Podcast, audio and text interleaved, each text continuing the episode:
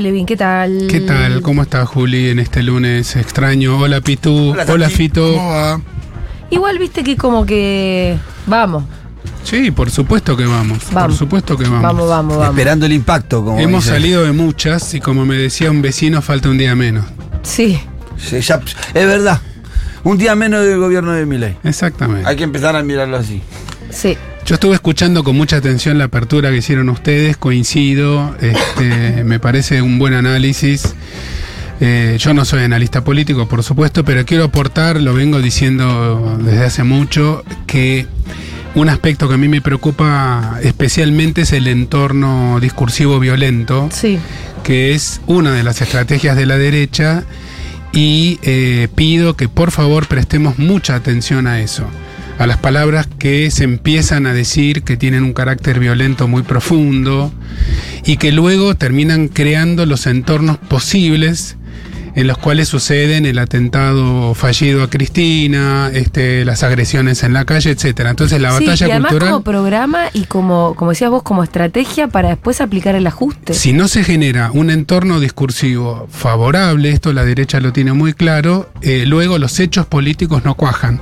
Entonces tenemos que prestar mucha atención a las palabras y las metáforas y dar la batalla cultural también en ese nivel. Además, viste, eh, yo lo que comentaba era eh, las, las derechas que tuvieron éxito, éxito electoral en otros lugares del mundo, tal vez con economías de primer mundo, estables, eh, con niveles de pobreza totalmente aceptables, sin inflación, igual lograron el cometido, pero siempre inventando un enemigo. Que por ejemplo en, en, en Europa es el inmigrante. Ah. Sí, sí, sí, yo venía escuchando atentamente cuando venía en el colectivo. Eso me parece que hay que prepararse para un resurgimiento de, de este, distintos niveles de xenofobia, de discriminación de minorías. De yo creo que la discriminación de... va a ser sobre todo política, va a haber una persecución política. Va a haber una persecución política, pero insisto, insisto, todo esto eh, cuando vos le seguís la raíz hasta el fondo, llegás este, a la violencia, al sí. femicidio, al bullying, este, digamos, el, la violencia que es lo contrario de lo que nosotros venimos pregonando hace un montón, que es el amor por la diferencia, el amor por la alteridad, el amor por la idiosincrasia propia, por, la, este, por los caracteres individuales que a cada uno lo hacen cada uno o cada una. Es allí en donde quienes trabajamos en el terreno psi, Eh, también tenemos que dar la batalla, la batalla cultural. Es muy, muy importante que se siga haciendo cine, que se sigan publicando libros, que se siga haciendo teatro independiente y que se siga escribiendo poesía y que se siga pensando en cómo nos tratamos los unos a los otros, porque Eh, es en el discurso de amor en donde puede prender la semilla de la equidad social y es en el terreno de odio en donde puede prender una política este, ultraliberal que deja a las mayorías afuera sin que las mayorías se den cuenta de que están en el Titanic. Bien, eh, bueno Santi, hoy tenemos una columna que trata sobre dar malas noticias. Sí, hoy quiero hablar un poco sobre eso y, no y que es hablemos sobre en la mesa. No, no, no, no, no vamos a hablar sobre esa mala noticia, sino en general. Eh, el problema de cómo dar malas noticias y qué pasa cuando hay una mala noticia para dar. Porque bueno, ya sabemos que la vida consiste en buenas y malas y a veces toca la hora de comunicar malas noticias. Creo que la inspiración para esto, que en realidad es un tema que venimos muchos enseñando en la universidad hace mucho tiempo, a los médicos y las médicas no nos entrenan para dar malas noticias y eso es gran parte de la tarea del personal de salud y luego esto se realiza de la cualquier forma posible y a veces de una mala forma. Eh, Hace poco una querida paciente que es colega me preguntaba cómo dar una mala noticia a sus hijos menores de edad. Uh-huh. Había habido un suicidio en la familia. Y ella estaba muy preocupada. A mí me pareció una buena pregunta, una pregunta pertinente. Sí. Uno como papá o mamá muchas veces se pregunta, sobre todo en el terreno de las malas noticias, no de las buenas noticias. Claro. Este, las buenas noticias nadie pregunta cómo darlas, ¿no? Por eso alrededor de las malas noticias hay mucho humor, mucho humor negro, ¿no? Como el médico que entra en la habitación y le dice al paciente, tengo una buena y una mala, ¿por cuál empiezo? Sí. Y se empiece por la mala, y le tuvimos que amputar las dos piernas. Y la buena, su vecino de cama calza igual que usted. Entonces, hay mucho humor negro en relación a las malas noticias. ¿Cómo se le comunica a una persona que tiene una enfermedad que no tiene tratamiento? cómo se comunica eh, dentro de la familia un caso de suicidio. En la carrera de medicina hay una materia que sea... No. No en, te en, dicen... la facultad de, en las facultades de medicina sí. en general en nuestro país no hay, hay más como de treinta. Formación de, ni siquiera para los eh, oncólogos. Los, muchas veces esto sucedía sobre todo en los noventa, después fue bajando, nos llamaban a los psiquiatras para dar malas noticias en las clínicas y en los hospitales. Bueno, además, eh, ya lo hemos hablado mucho, ¿no? El tema de la precariedad en la atención, por hay mil factores, ¿no? Pero que tiene que ver muchas veces con los sobreturnos, la, la cantidad de, de lo poco que cobran por ahí por consulta y demás, esto de que te despachan. También hay algo respecto de la, de la humanidad en la atención. Que requiere tiempo. Que requiere tiempo y que ahora se pierde mucho, ¿no? Casi como que te dicen, che, tenés cáncer y que pasa el que siga, ¿no? Nosotros vemos mucho cine de Hollywood, este, que es una de los... Este, hablando de lo cultural que mencionábamos hace un ratito eh, en la intro, eh, es uno de los eh, caminos por donde se donde penetra, digamos, el colonialismo cultural.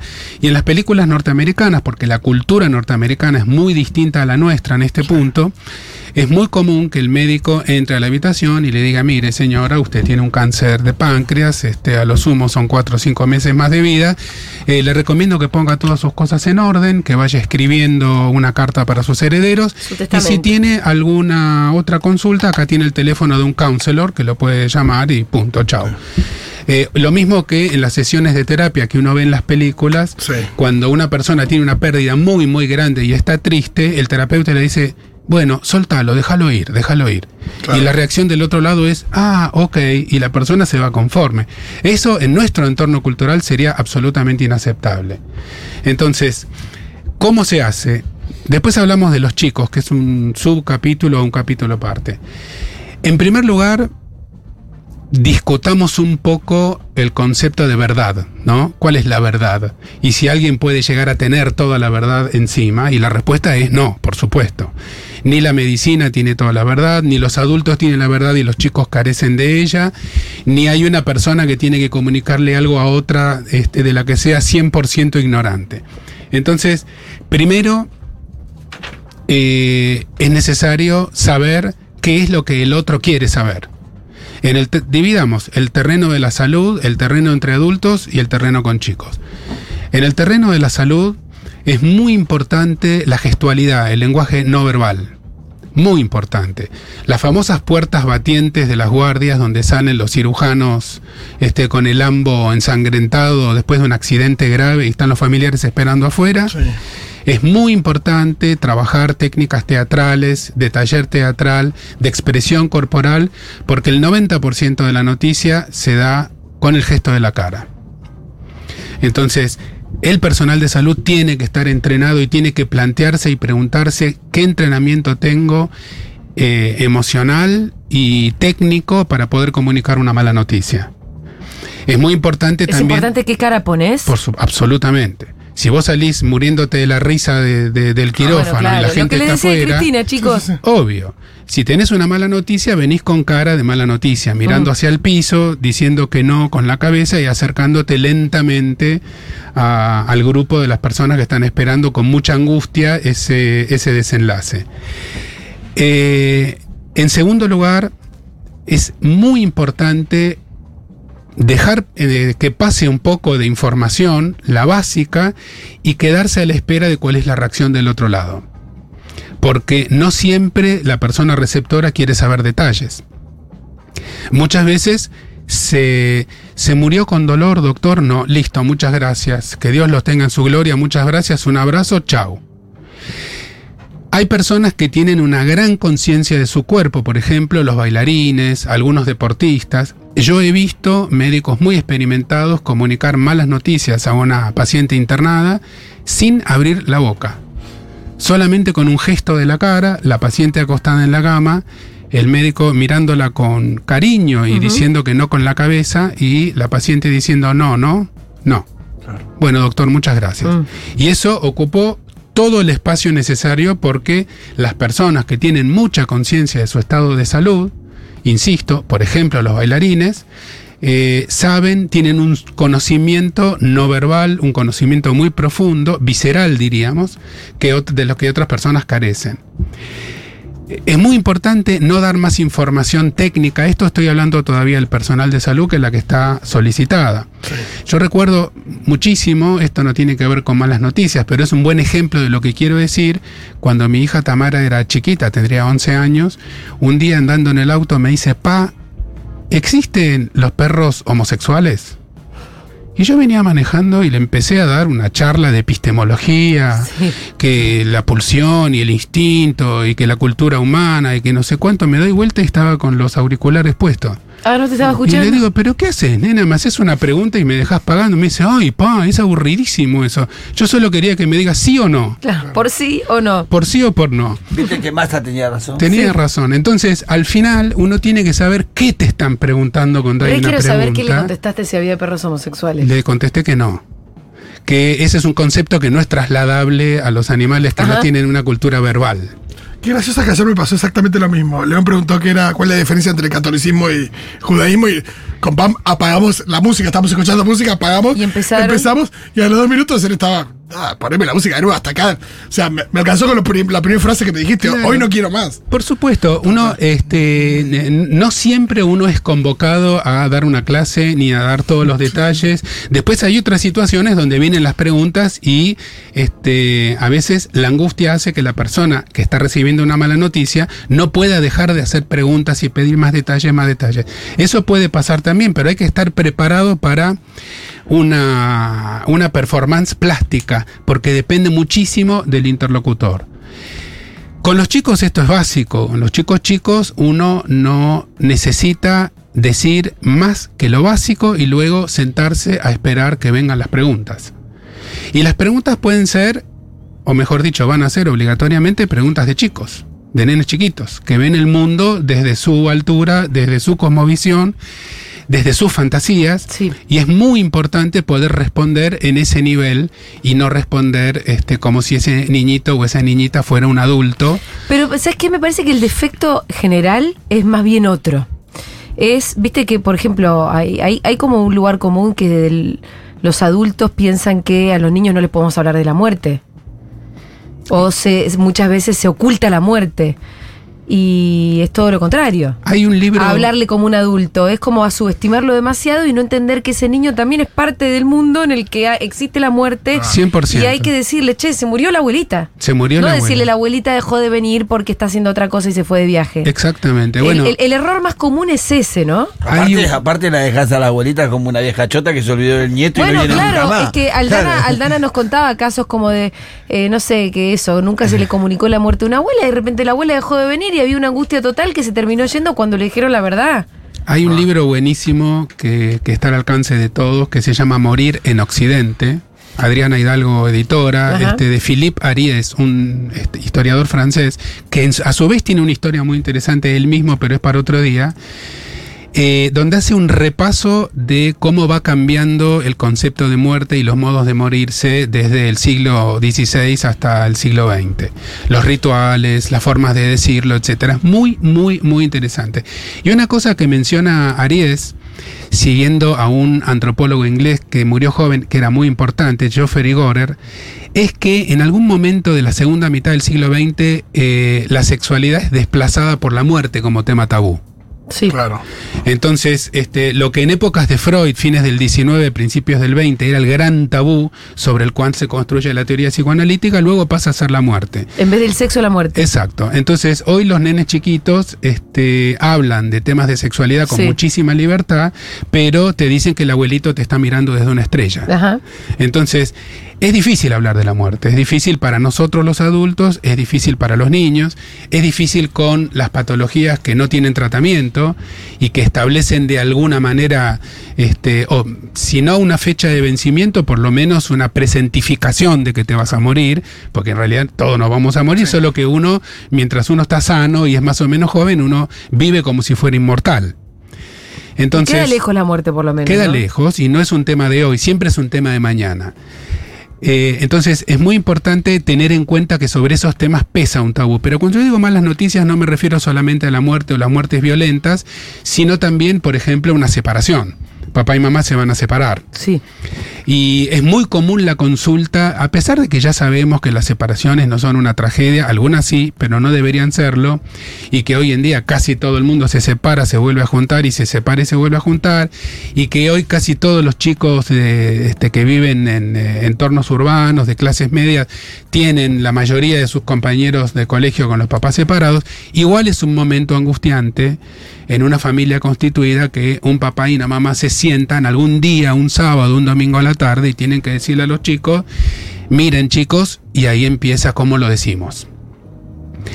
Eh, luego viene otro capítulo más, que es una gran cantidad de colegas psi que dicen muchas boludeces a las personas que les preguntan cómo comunicamos una mala noticia. Uh-huh.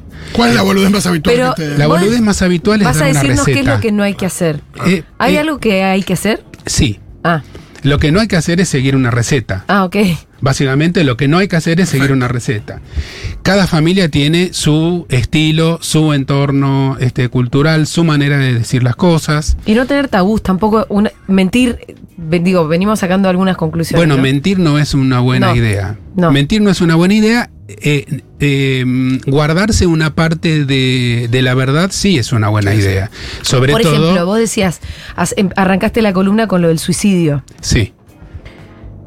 Que alguien murió, me parece que es algo que es ineludible, que hay que decirlo. La abuela se murió. Sí. Este... Tal vez para alguien muy chiquito lo del suicidio se lo podés ahorrar, ahorrar por ¿no? Sí, porque sí, es cosa, una parte como muy truculenta para comprender. No, además. Que si no la entendemos nosotros a esta edad, o sea, no que, que, no las, que sigamos sin entenderla, que, que nunca se la podamos comunicar. Hay muchas alguien, cosas que no hay que decir, por supuesto, porque digamos la crueldad este, está totalmente descartada. A veces la sinceridad total es cruel.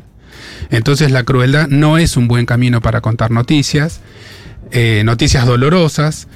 Eh, en este caso, esta mamá decidió contarle a su hijo de nueve años que la abuela había tenido un accidente en la terraza colgando la ropa y se había sí. resbalado y se había caído. Sí. Más allá de que, porque en definitiva, como esas cosas dependen mucho de los vínculos que existen en cada familia y, y en cada relación, eh, se termina juzgando si sirvió o no sirvió por el efecto. Ese niño se calmó, se puso muy triste, preguntó cómo está el abuelo, sí. si el abuelo está muy triste, dijo que tenía ganas de verlo al abuelo, hicieron una reunión para que los nietos se encuentren con el abuelo, se abrazaron, lloraron, y esos chicos por ahora no preguntaron más detalles. Capaz algún día los pregunten, capaz no.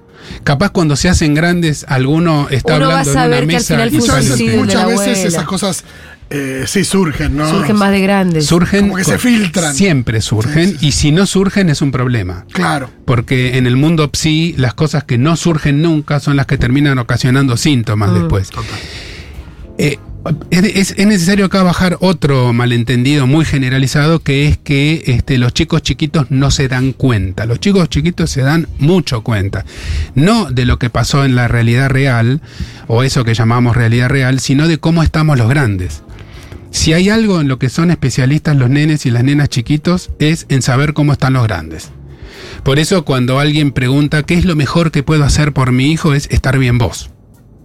Lo mejor que puedes hacer por un hijo es tratar de alcanzar grados de eh, coherencia entre lo que vos sentís y pensás y lo que vos hacés, que es más o menos eso lo que llamamos bienestar. Bueno. Eh, y los chicos de eso se dan cuenta enseguida. No pueden decir, che, ma, vos tenés cara de que en realidad la abuela se suicidó. Eso no. Pero sí saben que hay gato encerrado, que pasa algo raro, sí. este, que la mamá no está bien, etcétera. ¿Es importante ocultar los sentimientos de los adultos hacia los chicos? No. Si uno está muy angustiado por algo que pasó, uno puede llorar con los hijos chicos, y si te preguntan qué te pasa, y papá está muy triste porque se murió la abuela. Entonces hay eh, distintos grados de verdad, distintas formas de decir las cosas, y es muy muy importante tener en cuenta quién es el receptor, y luego de soltar la primera parte de la noticia, cuál es la reacción y qué preguntas vienen.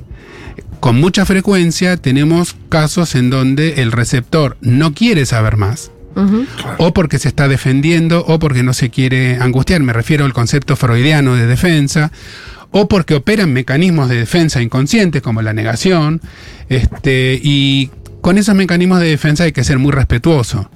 Uno no puede agarrar a alguien a los cachetazos y decir, basta de negar, ¿no ves que se murió tu familia en un accidente en la ruta? No, no. Cada uno va cayendo a los tiempos que va cayendo. Eh, caso mío de la semana pasada, vi por tercera vez una señora cuyo hijo se había suicidado, pero la primera vez fue hace doce años.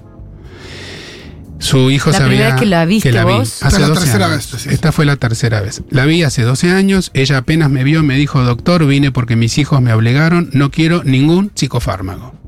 Fue lo primero que me dijo. Nos sentamos, le escuché, es una historia terrible de un, un joven que se quitó la vida de una manera muy truculenta. Quedaron dos hermanos, dos hijos de esta misma señora. Eh, yo le ofrecí una reunión de postvención, que es la otra punta de la prevención, este, que es parte de nuestro laburo cuando sucede una cuestión trágica, es ofrecer una entrevista al grupo sobreviviente para hablar de lo que pasó y que se puedan escuchar. Claro. Eh, y los hijos se quedaron un poco más tranquilos, ella también, y ella acepta una recomendación mía de hacer un tratamiento con una psicóloga de mucha confianza uh-huh. mía. Pasaron doce años, hace dos semanas me llamó esta psicóloga y me dijo: mira, Santi, eh, esta señora en este momento piensa que sí le vendría bien un psicofármaco. Ajá.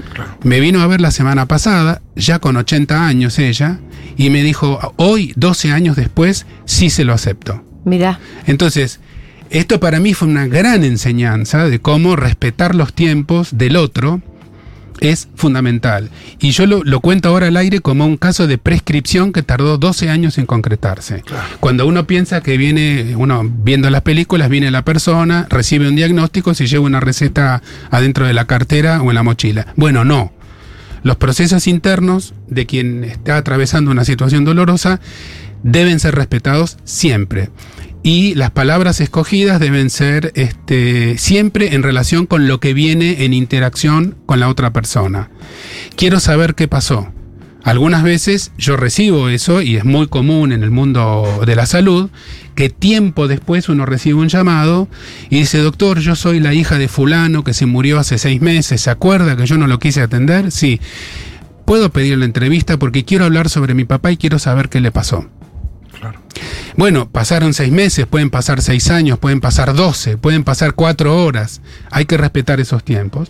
Y siempre recordando que el que cuenta, el que narra lo que pasó, está dando una versión de las cosas. No es que uno tiene la verdad en los puños guardada. La verdad absoluta no existe, salvo para los religiosos o las personas que tienen fe. Entonces, eh, lo que se recomienda es la construcción, la co-construcción de una verdad que no se parezca en nada a la mentira, pero que tampoco se parezca en nada a la crueldad.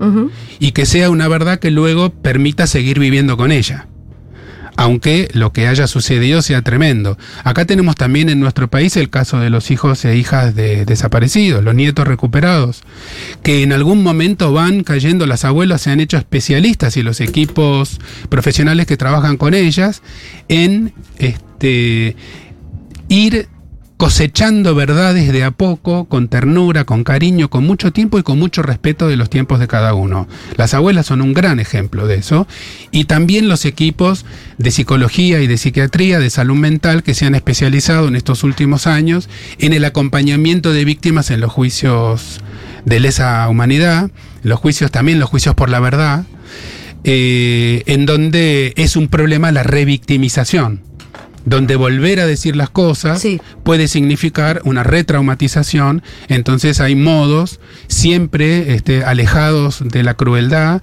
pero cercanos a una cierta verdad, acompañados de ternura y de mucha paciencia, que permiten atravesar por esos procesos de una manera constructiva y no destructiva. Entonces, Eh, ¿cómo se dicen malas noticias? ¿Cómo se puede? ¿Hay alguna manera de hacerlo ultra prolijo y que todo termine ahí redondito? No, eso es un mito, no existe. Hay llantos, hay mocos, hay duelo, eh, eso hay que acompañarlo. Las malas noticias son malas, no hay manera de edulcorarlas. Decir mentiras, inventar cosas que no son, eh, convertir en héroes este, a personas muertas que no lo fueron, Eh, no, no, no es un buen, no es un buen camino, porque tarde o temprano termina teniendo consecuencias en la persona que recibe esa versión eh, negativas. Yo lo que veo Tengo bastante, mensajitos, perdón. Una cosita, yo lo que veo bastante es que eh, a veces se, se tiene en cuenta el timing respecto a las noticias cuando las personas están atravesando alguna situación particular. O gente rindiendo examen, o gente que se casa, o gente que está en una situación como, eh, no sé, o recibiéndose, que está justo en una y, no sé, se murió la abuela y está por rendir un examen la nieta. Sí. Y pasa mucho que a veces no se le cuenta para que atra- Para justo, no arruinarle el cumpleaños. O está haciendo eso, está haciendo la fiesta de cumpleaños y se da bastante que uno... Nada, que la gente hace lo que puede, pero que a veces se le oculta algo, una noticia que por ahí... Nada, que es medio o se pospone. O se pospone por unas horas, por un día, para que la persona pueda atravesar ese momento que, particular, que puede ser desde algo más trivial como un cumpleaños o algo más serio. Otro ejemplo típico en la línea de lo que estás diciendo, Fito. Hay eh, un miembro de la familia está de viaje. Sí. Está lejos. Claro. Por laburo, por vacaciones, por lo que sea, por luna de miel. Y sucede un, una muerte. Uh-huh. ¿Qué hacemos? ¿Se lo decimos o no se lo decimos? Está volviendo, está por subirse a la... Sí, claro. Le cortamos el viaje, no se lo decimos. En sí. mi familia se sí. lo decimos. Sí. Pero tiene pros y contras. Sí, sí, sí. Tiene pros y contras. En otras familias, con otras formas de circulación de las cosas, no le decís nada para que siga en su luna de miel y cuando vuelve se encuentra con que no está más la vieja, por ejemplo. De todas maneras, déjenme cerrar esto antes de, las, este, los, mensajes. de los mensajes, diciendo que si un papá o una mamá Eh, sienten la preocupación de cómo decir una mala noticia a sus hijos, eso ya es de buen pronóstico. Bueno, pero ¿quién podría no sentir eso? Y bueno, hay gente que lo gente maneja de, de, de distintas maneras. Hay gente de mierda. No, pero, pero hay, gente, hay gente que para esas noticias, para esas cosas es más... Tiene menos tacto. Hay gente con más y menos tacto también. Eh, que yo, mi viejo era un amoroso, pero tenía a veces para algunas cosas, no malas noticias muy graves, pero... Re, pero te, re, che, eh, tu hermana volcó con el auto. En vez de decirme antes que estaba bien. Claro, por ejemplo, claro. yo una, una vez choqué con el auto no, y la claro, llamé a claro. mi vieja, le, nah, hablé dos minutos contándole que estaba bien y pues dije, che, choqué en la ruta. Ah, bueno, no fue lo primero que le dije, pues si no... Claro. Está perfecto, no, eso es un excelente bien. patrón. Hay un viejo chiste de Luis Verdaguer, que hoy nadie sabe quién es, es muy largo, no es para hoy, pero tal vez otro día, que es muy bueno, sobre cómo dar este, malas noticias. Yo recuerdo, con esto cierro, un, una anécdota clínica de un psiquiatra muy querido que falleció del Hospital Borda, este, el negro Donoli, eh, a quien un día un paciente joven de treinta y ocho, treinta y nueve años le estaba contando cómo falleció su hija chiquitita de un cáncer de cerebro. Sí. Y este señor estaba muy defendido, eh, no expresaba sentimientos, casi robotizado, y le va contando con mucho detalle cómo la nenita se fue poniendo mal, etcétera, etcétera. De pronto el negro Donoli le cae una lágrima redonda por la mejilla y el paciente le dice, doctor, está llorando. Y él le contesta, y sí, alguien tiene que llorar. Mm.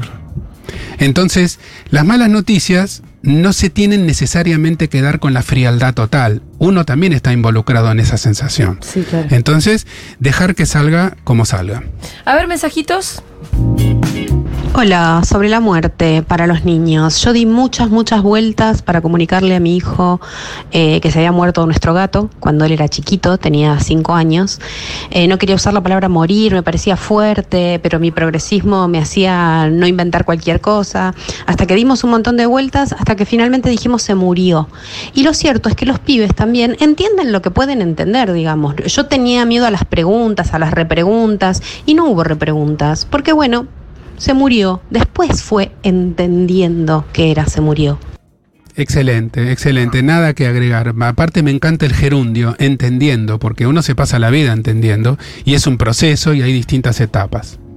Ay, Santiago, gracias por tu columna. Yo a veces con mi hija pienso que soy muy brutal para algunas cosas. Eh, todo lo que tenga que ver cuando alguien se muere, eh, no, no nos pasó en nuestra familia. Bueno, sí, en realidad con nuestro perro, pero... No una persona, y cuando ven la tele o algo, ¿qué pasó ahí? Se murió, le digo yo. No es que le da una especie de algo más poético, de se fue al cielo, se murió, bueno. Y no, a veces pienso que soy demasiado brutal y no sé si quizás tendría que darle alguna ventanita de esperanza de algo. Nunca me la pidió, pero eh, no sé, me, me entra duda a veces. Eh, no creo que seas brutal, oyenta, para nada. Este, me parece que hay distintos estilos. Uno no puede cambiar de estilo, de personalidad eh, para comunicar una mala noticia. Este, uno es como es. Ahí entran también este, las creencias religiosas, ¿Cómo etcétera. asume uno también la muerte? ¿Cómo asume uno también la muerte? La muerte de las mascotas para los nenes chicos es un momento muy doloroso. Y decir se murió está bien. Y después, como dijo el oyenta anterior, eso va eh, procesándose y elaborándose de, eh, con el tiempo. Capaz más adelante aparecen las preguntas, capaz empieza el nene a decir cuando ve un perro en la calle, este pa o ma, ese perrito también se va a morir, ¿y cuándo se va a morir? Yo eh, recuerdo muy, muy, muy de niño, este niño dramático, yo, este un día un ataque de llanto con mi madre diciéndole no me quiero morir nunca. Ay. Y mi vieja me contestó una lo que yo hoy diría, este yo no le contestaría eso a un hijo, pero me dejó tranquilo. ¿Qué te dijo? Me dijo, mira, faltan tantos, tantos años que ni siquiera lo sabés contar. Ah, claro. Y yo me recuerdo de esa escena. Ah, sí, es un montón. Y me vino bárbaro. Ajá. Y aparte no me mintió, porque yo no sabía contar hasta no sé cuántos. Sí. Hasta, qué sé yo, ochenta y pico. Ochenta y pico, o no, lo que sea. Sí, parecía o lo que sea la esperanza de vida de Levín, todavía no lo sabemos. No lo sabemos, no. Bien, ¿hay más mensajitos? Tengo una pregunta para el doc. Quería saber si es normal, entre comillas, cuando algo parece que ya está y te dan como una buena noticia, una esperanza y no lo tomas bien, o sea, no, no lo digerís bien, como que la sorpresa al final como que choca, molesta, no sé. Sí, es totalmente normal y a veces pasa porque capaz algún eh, personal de salud se apuró a dar un mal pronóstico, que es una cosa que por suerte se está haciendo cada vez menos. A veces pasa porque en algunas enfermedades que antes no tenían tratamiento ahora lo tienen y entonces se intenta o cronificar o ganar un cacho más de tiempo. Y ese, ese enojo es totalmente justificado porque uno se vino preparando, preparando, preparando, sufriéndolo y de pronto te dicen, bueno, no, esto no, no va a terminar de pasar de una vez, sino que tenés que seguir sufriendo un tiempo más. Claro que está justificado. ¿Algo más? Esta columna es por si tenemos que comunicarle a alguien cuando nos quedamos sin trabajo.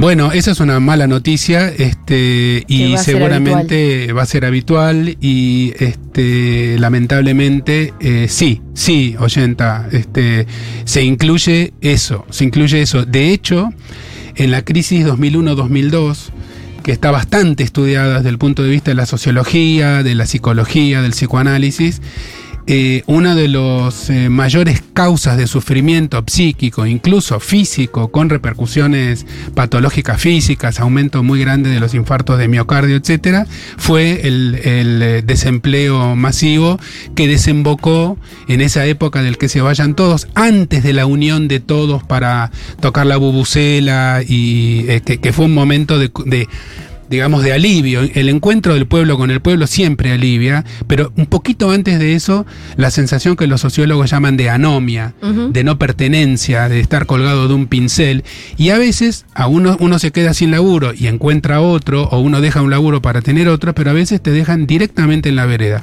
Y eso es muy, muy difícil de, de procesar y es una pésima noticia. Gracias, Santi. Eh, ya venimos.